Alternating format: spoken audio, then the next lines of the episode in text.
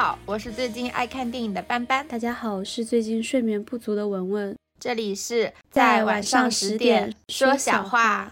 哎，我最近都睡不够。那你最近到底看了什么电影？最近的话看了，稍微想起一些。哎呀，你去看了这个，这我去年最喜欢的电影之一。哎，这电影真的好神奇，就是我没有看之前就觉得这什么名字根本就记不住，看完以后。稍微想起一些，这名字太牛了。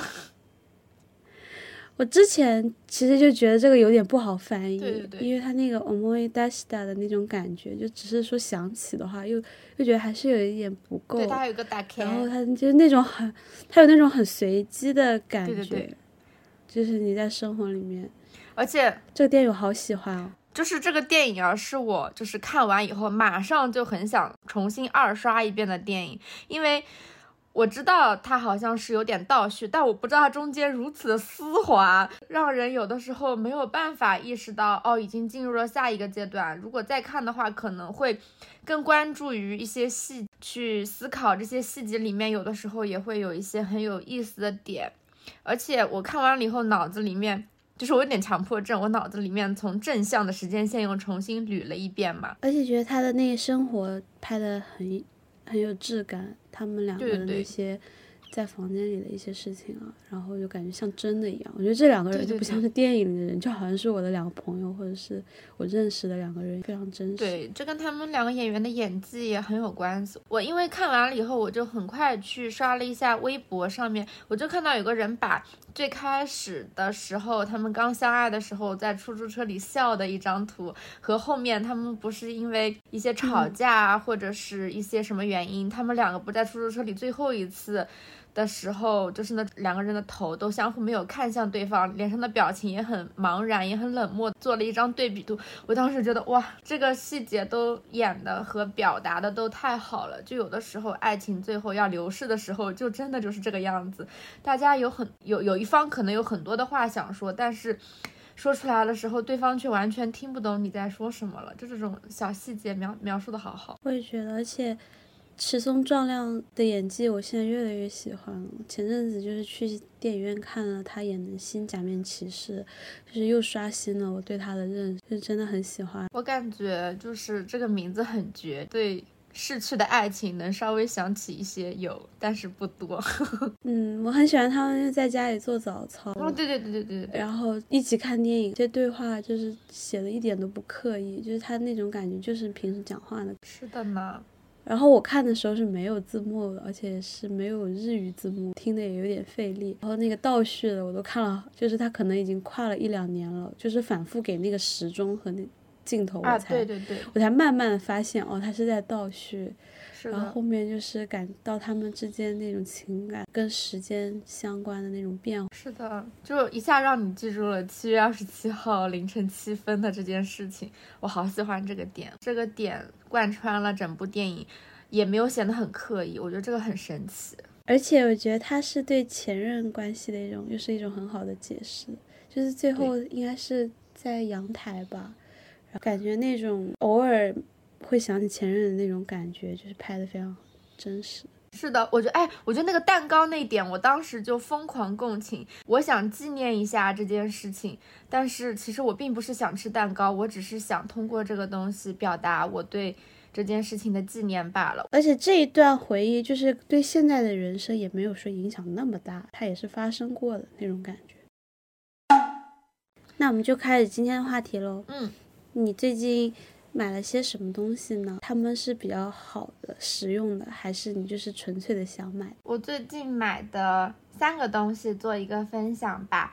其中的话，他们从美丽废物到超实用好物是依次的顺序。嗯，第一个就是超棒美丽废物，买了一个标签打印机，有点像你以前买的那个。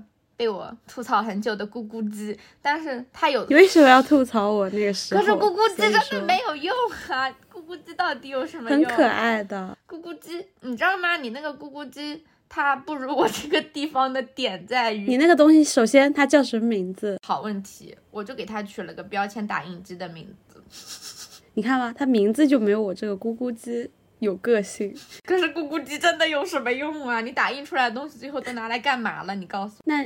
你这个标签机现在主要用来做什么？我夏天的时候是会带那种，比如说自己冷萃好的咖啡出门，那个杯子也是那种我购置的一次性的杯子。哎，这样听是不是有点不环保？但我因为 我不想带一个杯子出门，又带一个杯子回家，我就能贴一个好看的标签，比如说今天心情大好之类的，就是贴在上面一些快乐。你要说它完全有用，它也不完全；你要说它没用，它就这么点用。那它那个标签是有不同的颜色的吗？还是它都是像小票一样是白色？你可以买不同的。纸它就会有不同的底色，模板可以在手机的 app 上面定制，包括里面打出来什么字啊什么都可以在手机 app 上自己修改或者是编辑，都很方便。那我感觉你这个东西是那种做手账的爱好者的。哎，对对对对对，我已经戒了，我现在已经不做手账了。我也不做手账。顺便一提，那我讲我第二个东西吧。第二个就是我买了一个尤克里里。恭喜你，你又要学的东西又多了一个呢。事情是这样的，就是我又觉得自己现在时间很紧张，但我又有的时候偶尔会觉得 自己时间好像还有的富裕。富裕的时候，那干点什么呢？我想说，就学一个简单的乐器吧。然后我手很小，肺活量也很小，我就想说，有什么乐器适合我呢？那就尤克里里吧。对哦，确实。手很小这个事情，我打算每天花半小时来练习，看我一个月能不能学会一首曲子。应该可以，应该可以。你下个月的我们的节目里面就是有你的乌克丽丽作为未来未来的片头，我弹一个。我们怎么画那么多饼啊？对我们画饼专家。最后是。我买了一双回力的鞋子，只要八十元。我每天都穿这双鞋子。首先，这双鞋子它没有脚后跟，它有点像球鞋与拖鞋的结合版，每天穿就特别轻松。我就很喜欢被种草了，太可怕了！这鞋超级……你讲了三个样东西，都都种草到我了。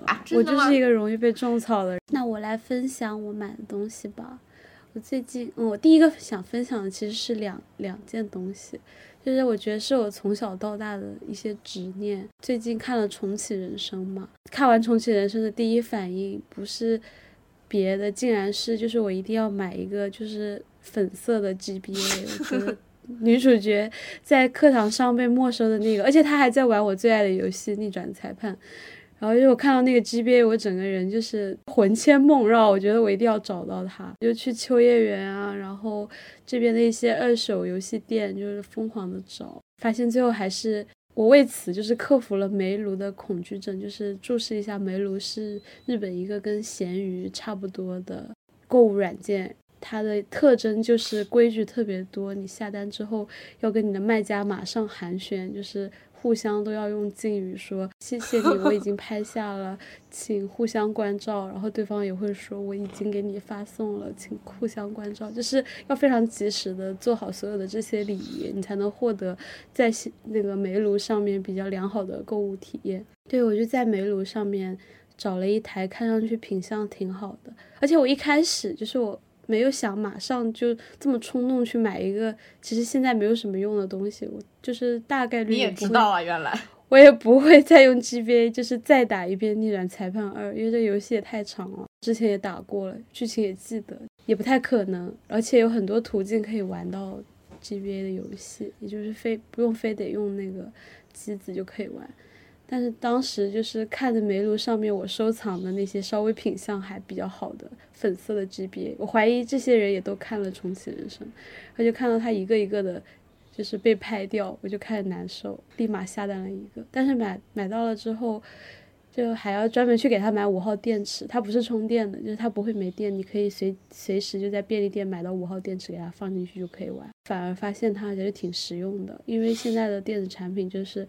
各种各样的充电器、充电头，就是如果你要玩以前的游戏机的话，你也不天天玩，你每次拿出来它肯定也没电了，就反而没有这个 GBA 那么方便。那它的游戏你买了吗？我就买了逆转裁判一二三，然后还买了。哦，对，顺便一提，就是在日本买这些二手游戏还是挺方便的，就是有很多大的那种二手连锁店，会有很多流通的这些以前的机型对应的卡带，基本上都有。所以因此我又买了一台以前想要的东西，就是任天堂的 VU。就这这两个我想一起讲。之前一直都想要一台 VU，但是就是在国内买游戏也很麻烦，然后就国内好像大家会把这个机子破解来玩，我刚想说，就嫌，对，特别麻烦，对，感觉它也是一个过时的机子，就是因为 Switch 出来之后，就 VU 已经被定义为一个失败的游戏机。所以它的销量也不好，然后它的游戏也不是很多，但它还是有很多很特别的地方，让你有一些很好的体验。所以我还是买了一台，决定体验一下。因为它有一个那个手柄是有屏幕的嘛，就是你可以跟你的朋友玩一些，我好像玩过，就是你们需要两个人看到不同画面的那种游戏，就是很可爱。我想问你买了以后你都玩了吗？我有玩一下，就是我会买对应的游戏，然后把它放进去都试一下，然后我已经。把预告发给就是能来我家玩的朋友，然后跟他们说之后来的时候就一起玩，因为这是派对游戏，就我觉得比较适合大家一起玩。对我妹也买了马里奥的派对，然后喊我去她家玩。我就我以前有一次跟我香港的朋友一起玩过 NDS 上面的那个马里奥派对，真的太好玩了，就是那种大家都能获得非常非常多快乐的游戏。我有的时候就觉得任天堂真的是宇宙的主宰。就是任天堂还希望你跟你的朋友社交，对对对，是的，不是想把你关在家里。然后我要分享第二个，就是非常实用，但是也非常昂贵的一一件东西。其实前面分享的是很不实用，并且很便宜的东西。这次就是因为我开学了嘛，我就很需要一个办公桌，然后可能短时间之内也不会搬家，然后就决定了买一张。升降桌，然后日本这边最火的一个牌子叫 Flexi Sport，就是你你购买的过程，你就已经感觉自己是一个皇帝了。就是你可以选择它的桌腿，然后它的桌板，然后它下面那个是不是要配一些放什么充电充电板和各种型号的东西，就是你可以就是有一种组装的感觉，定制的感觉，就你会觉得自己很奢侈拥有它。然后这个桌子我也特别满意，就是我感觉自己的学习效率和做播客的效率都提高了呢。真的吗？真的有直接的关系吗？有，因为我就怎么说呢？之前就是家里太小了嘛，几乎百分之九十的家具都是露营款的，它都可以 叠起来，然后收起来。然后这样虽然很方便，并且给这个空间很多可能性。你如果一旦要学习，你还得把东西又摆出来，又把所有的东西摆上去，就是这个过程就增加了你去学习的困难。我为了直接跨过这些障碍，我就升级了我的桌子。好的，最后就是也是一个大件，就是终于决定给这个家买一张沙发。其实这个沙发主要就是买给猫的，就因为我在家的时间其实也没有那么多。正好我们那个房子有一个像过道一样的空间，比较浪费，就买了一张小沙发，可以放在那个位置。然后现在刘刘非常满意，我的猫非常满意，每天都睡。我发现了，你自从有那个沙发以后，你的猫基本就是在那个沙发上出现。照片里的话，那沙发来的第一天，它就把它抓了。哎，哪有哪有小猫不抓沙发的呢？五五六个线头。然后我就想问，你觉得自己是一个断舍离的人吗？然后我刚刚也讲了我的房间，然后我想知道你的房间就是现在呈现什么状态？断舍离嘛，我其实觉得我就是那种完全不能 断舍离的人。一般的话，我只有在搬家的时候才会比较大批量的扔东西，就是平时是完全就是那种垃圾收收藏爱好者。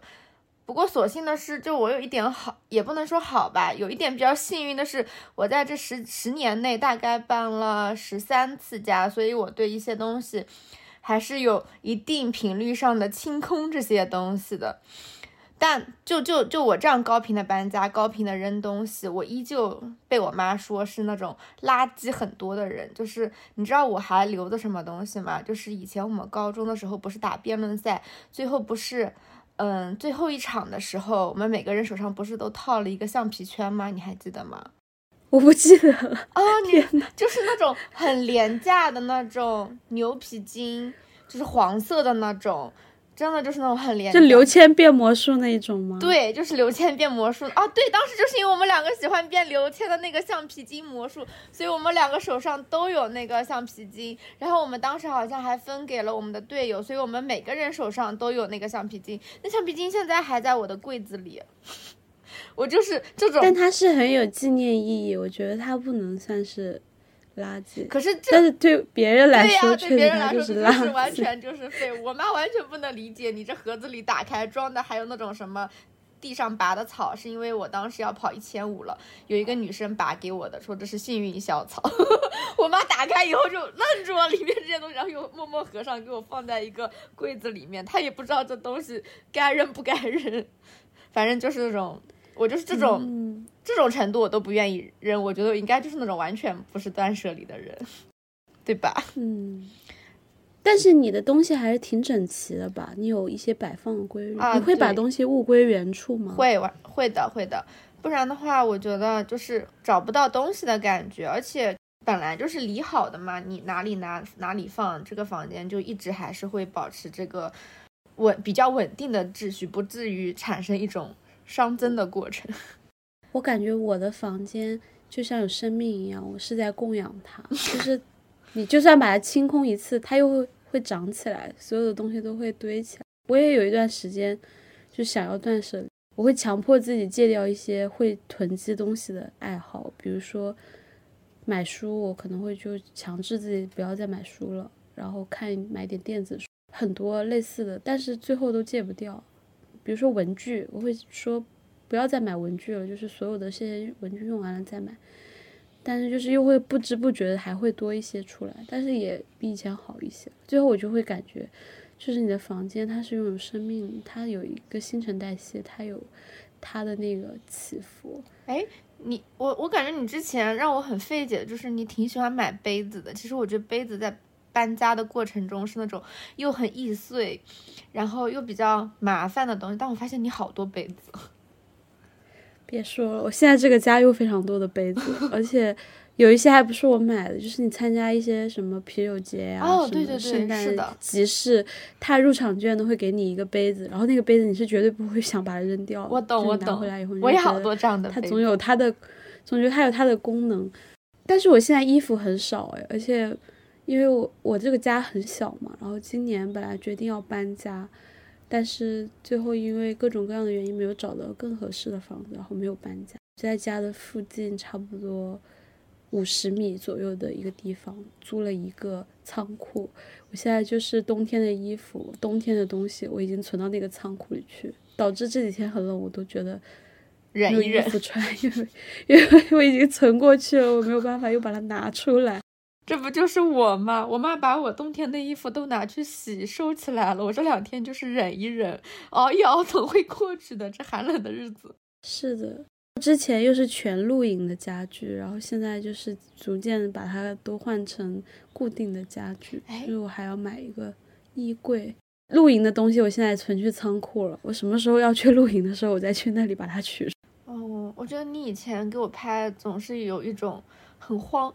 很兵荒马乱的感觉，就是要把所有东西都卷起来，零食的东西全部都支起支起来，零食东西全部都收起来，然后整理出一片空地，这样的感觉。本来幻想着自己是一个很空的房间，没什么东西的，就像之前阿拉西的节目里面，宋本润说他想住一个什么两百两百平，但是 E L D K 的，就是没有任何隔断，就是一个大平层。觉得房间如果小的话，就更加不想让它有什么隔断，让它全部空着，你眼睛能够看到所有的角落。我是希望是那样，但是就是做不到。那其实我感觉从本质上，你就完全没有办法成为一个断舍离的人。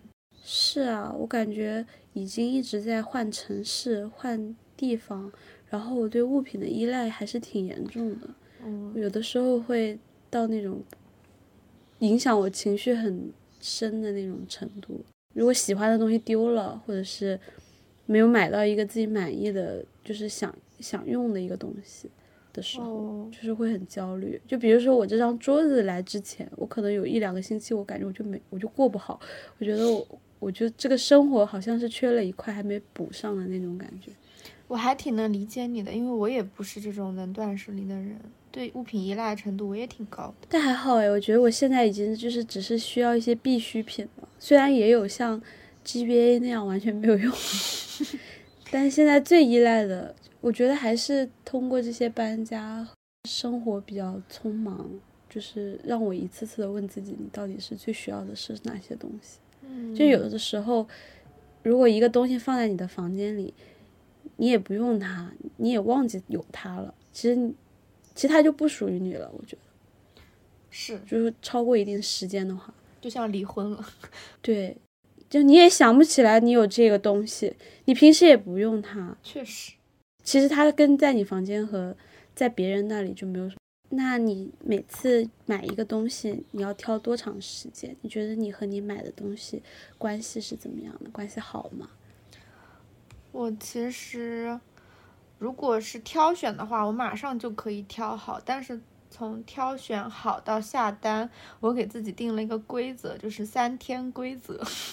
因为我以前是那种特别容易冲动消费的人，我就算是给自己一个冷静的时间。如果这是三天后，我觉得这个东西我还我还是很想买，那我就遵从自己的内心，那就买。如果不是的话，我就把这个东西从我的购物车里移出。这是一项冲动消费，这样。而且我觉得你会把它狠心移除吗？会呀，我做不到哎。会的，就是我有很多就是躺在购物车里几年的东西。哦，那我也有哎，那我也有，我购物车常年一百多个东西。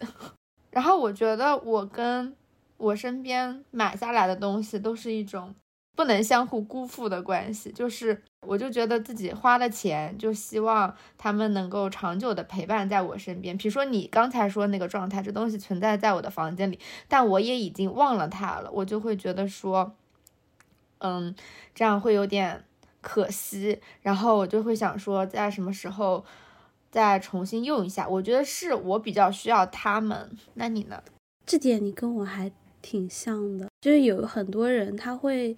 就是把这样的东西，他应该就会处理掉，可能会把它扔掉，或者二手卖掉，或者是送给别人你知道。但我也是，就是会重新拿出来用一下，特别是电子产品。就我每年到年底的时候，我会挨个把它拿出来，一个个充电。就是完全不用的东西，我也会这样，并且我就是不管怎么搬家，我还是尽量把我用过的电子产品，比如说最早以前买的。iPod Classic，就高中的时候购买的，它还能用，我就会把它充电，然后看看它里面的歌还能不能像我当年一样就是播放，我就会获得一种啊很熟悉的感觉，然后就没有那种在外漂泊的那种很很孤单的感觉对，因为会觉得自己还是在一些熟悉的物品旁边。对的，对的，我我觉得。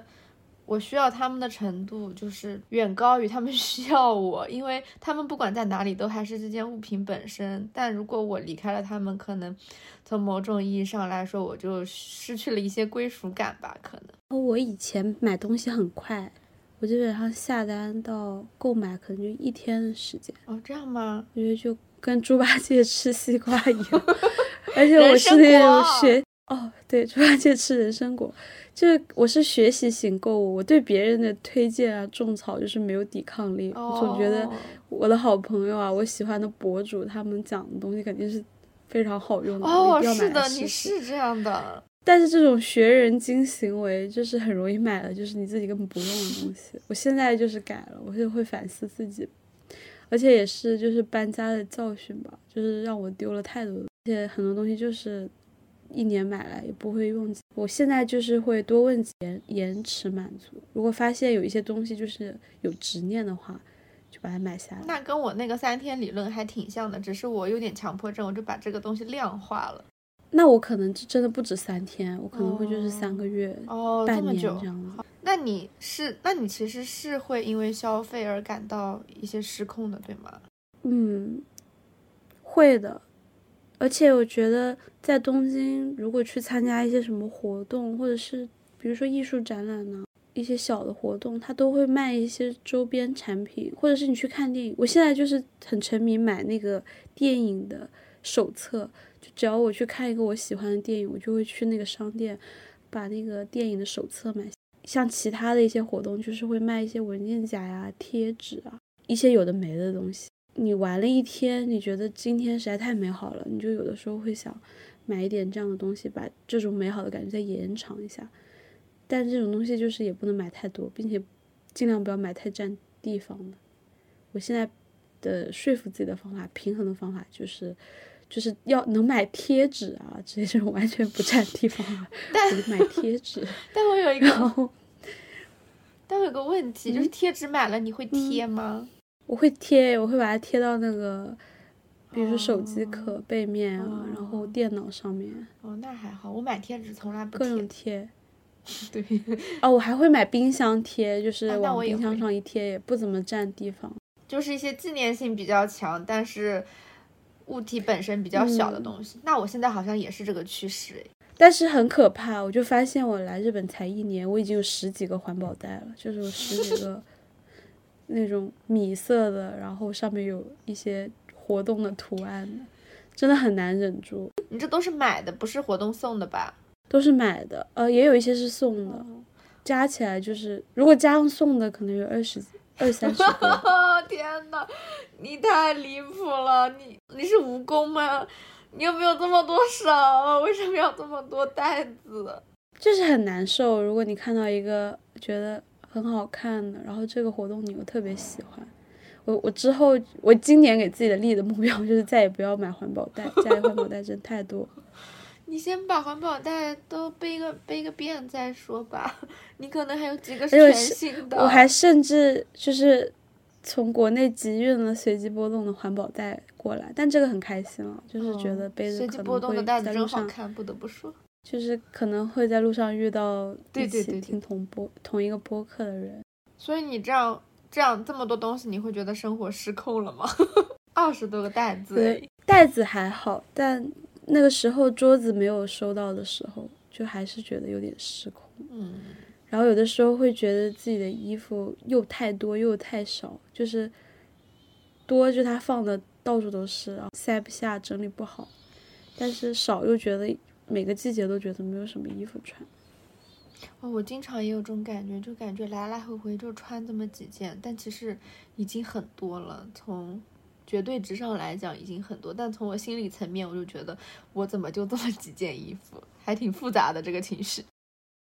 那你有就是因为物品感觉到生活失控吗？其实我还好，因为我我很喜欢整理东西，然后他们就会一直永远的只待在一个非常固定的地方。这样的话，我就会觉得，哦，还好。而且，比如说，有的时候，我之前其实会因为自己有一点点过度消费而觉得很懊恼嘛。就比如说，我有的时候解压的方式就是买东西。呃，主要那个时候买东西回来懊恼，主要倒不是因为东西多，就比如说有些衣服买回来我一次也不穿，还有一些鞋子买回来明明就很硌脚，然后就堆在那里，会让我觉得这些东西都是没有用的，最后搬家都被我扔掉了，我就觉得这个我会觉得有点懊恼，但不不不是说失控，因为大部分时间我觉得我对物品还是有比较高的掌控度吧，就是对自己的房间。而且很多时候，消费给我带来的还是快乐，远超于这种懊恼的感觉。就比如说，我很喜欢买那种小东西，比如说那种小的耳饰啦、小的发卡啦，那种十几块就能买好多好多，然后我就戴啊，这样就会觉得有很多新鲜感，然后心情也会特别好。我觉得消费的话，对我来说是一件挺开心的事情。而且就是我自己是不太抵触什么，比如说掉入消费陷阱啊这种，我其实是不太抵触消费这个理念的。我觉得它，我觉得钱本身其实是没有什么意义的，还是要换成物品的形式陪伴在我身边。我很喜欢我和物之间的关系，哪怕是它只是陪你一段时间。嗯，对对对，觉得是的，嗯。就像小发卡这种，肯定就只能陪伴一段比较小的时间嘛。但我觉得就是和物的关系还是维持的比较好吧。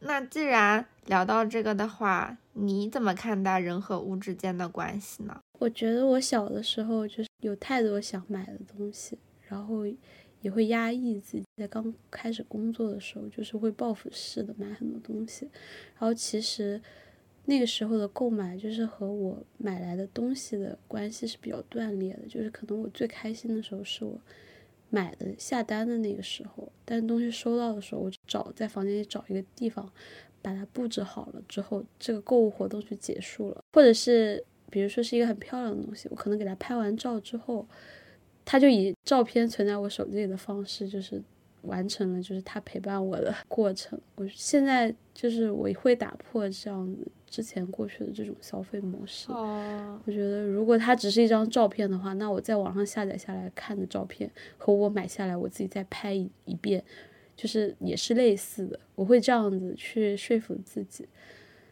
但是就有很多东西，我觉得它是使用它的过程本身是让我觉得很快乐的。那在他身上花一些钱，然后花一些空空间去保存它，就是很值得。觉得人拥有什么东西，就是会影响一个人还挺多的。就像我们从我们小时候开始，我们接触电子产品开始，光电子产品的那个用户界面，我觉得就会影响我选择。听什么或者看什么的那种品味，就就像我们如果买了苹果手机和安卓手机，就是可能都会影响到你的一些思考方式和你的生活方式。所以我觉得我们在选择就是要用什么东西的时候，其实就已经是在自己对自己日后的人生在产生一些影响。哦。确实哦，大概就是这样。那我和物的话，我刚才有讲嘛，就是我对物其实是我对他们的高度需要。我是那种，哎，我不知道你是不是，你会跟自己的东西对话吗？也不能说对话，你会跟自己的东西讲话吗？现在好像不会了。我小的时候会跟我的娃娃什么的讲话，但是现在我都把这种感情转移到猫身上，哦，就都跟猫讲话。不会，我其实到现在都还会跟自己的东西讲话，比如自己的耳机啊。自己的电脑啊，这样我还是会跟他们对话的。我会给他们起名字，就是我所有的。我刚想说，对我的所有东西都有他们自己的，就是很常见的，在生活很贴身的一些东西，他们都有自己的名字。我大部分时间会觉得，比如说跟一个东西对话。的感觉更轻松，我觉得这是一个有对象的自言自语。然后我大部分时间啊，其实是假设他能听懂 我说的话的。我觉得这个也挺也挺奇怪，但这个状态让我觉得很放松，就这个对话能维持很长一段时间，算是我一个解压的方法。我身边的我所拥有的这些东西，是他们在陪伴我，我大概是这样的感觉。我觉得就是也不用觉得。自己这样子是太爱买东西啊，或者什么，用那种很负面的东西去责怪自己。嗯，就是这些消费都是很基础的一些，然后你买了东西，设计东西的人就是能够赚到钱，这样子整个购物的链条会流通起来，感觉就挺好的啊。对啊，特别是现在国内消费比较低迷的时候，其实还是需要促进一下消费的，大家。本身消费欲望就不高嘛，现在。国哎，我之前上课的时候就有讲到的，其实国内的，就是内循环的消费水平是在整个世界上面都算特别特别低的那种，就是有的时候大家都说，好像说我们现在都被消费主义捆绑了，掉入了什么消费主义陷阱，其实国内的人总体来说还是不爱消费的。大家可能觉得钱都要花在刀刃上，然后要做更重要的事情，或者把它存起来比较重要。就是大家要还房贷啊，之前这个问题还挺严重的，现在这几年好像房市也没有那么好。之前就是那种集全家之力，大家一起买一套房这样的情况也挺多见。你一旦要还房贷了，那你消费的欲望和消费的水平肯定就会比较明显的下降。那我觉得就是跟日本的年轻人的心态就是完全相反的。我感觉在日本呢，可能普通年龄的人就没有多少人想要存钱，就是买一套大房子，就是干大事的那种。就是每个人都会培养一些某一个品类的消费的爱好，然后都把钱给花出去。但其实我之前看过一本书。他就讲的是日本现在的总体年轻人消费欲望也是很低下的，跟之前相比啊，就是特别低下，而且就是政府做了很多的举措，也没有对消费有很明显的提高作用。可能大家现在就不知道。那有可能我是在东京吧？我觉得东京就像一个主题乐园一样，就是每天 每时每刻每个人都在花钱，然后有很多东西可以买。就像我一个普通的打工仔。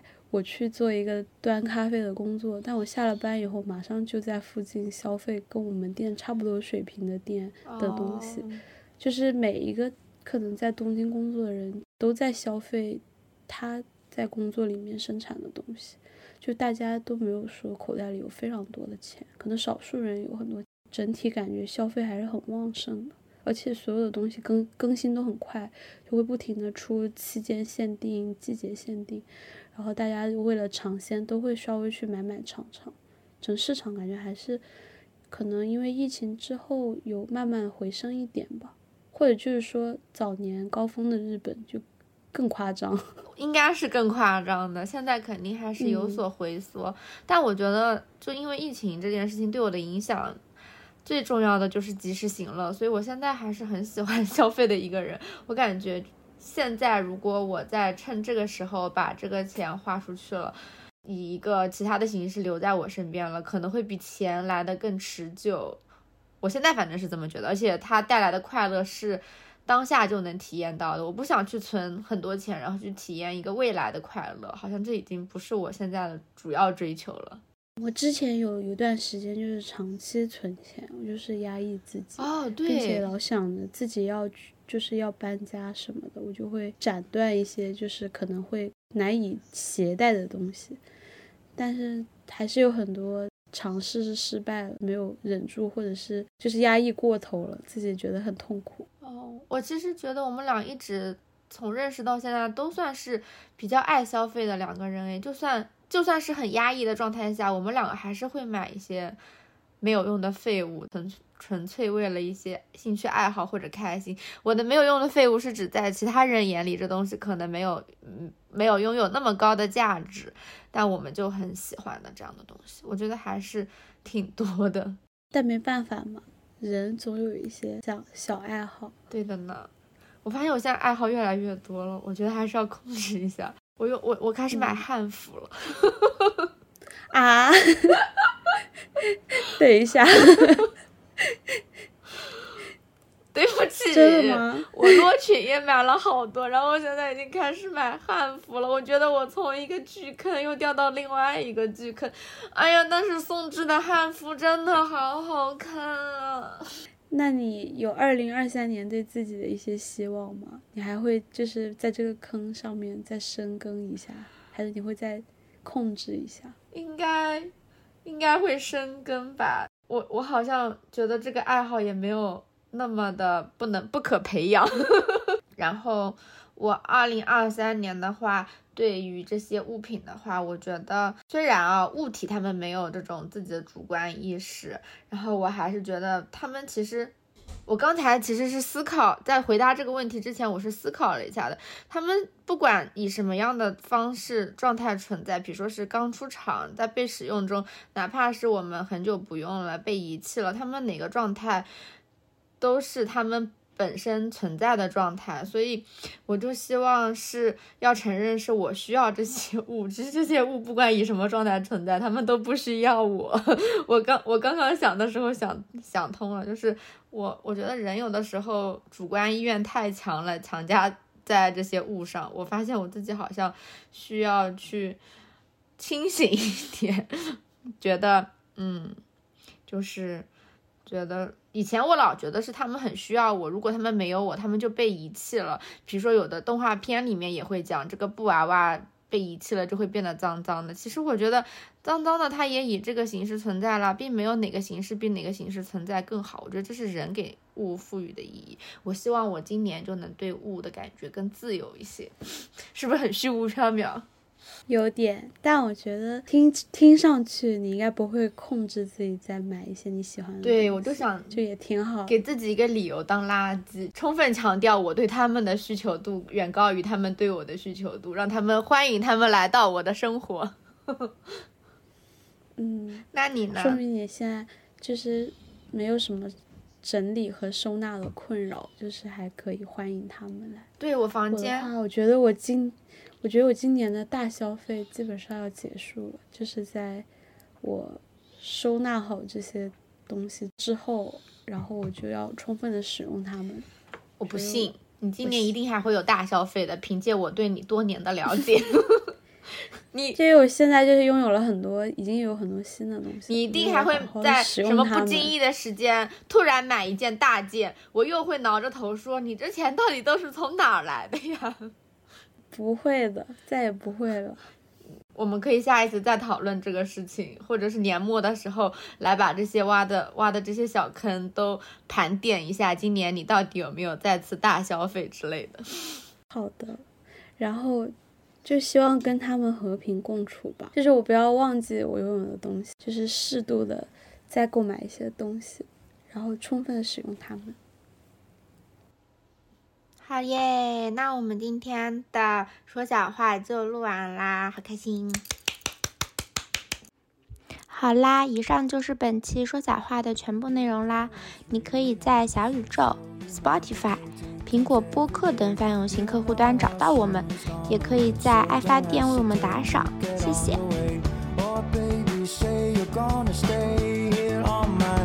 balcony